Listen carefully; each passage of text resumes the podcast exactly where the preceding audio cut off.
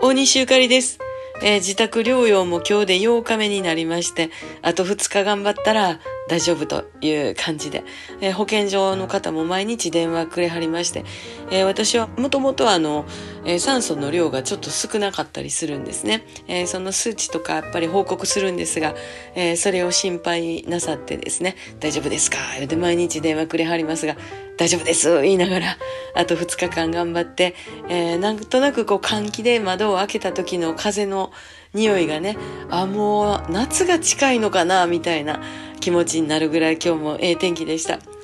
えー復帰してまた大阪で、あの、今度は堺ブルースフェスティバルを目指しておりますが、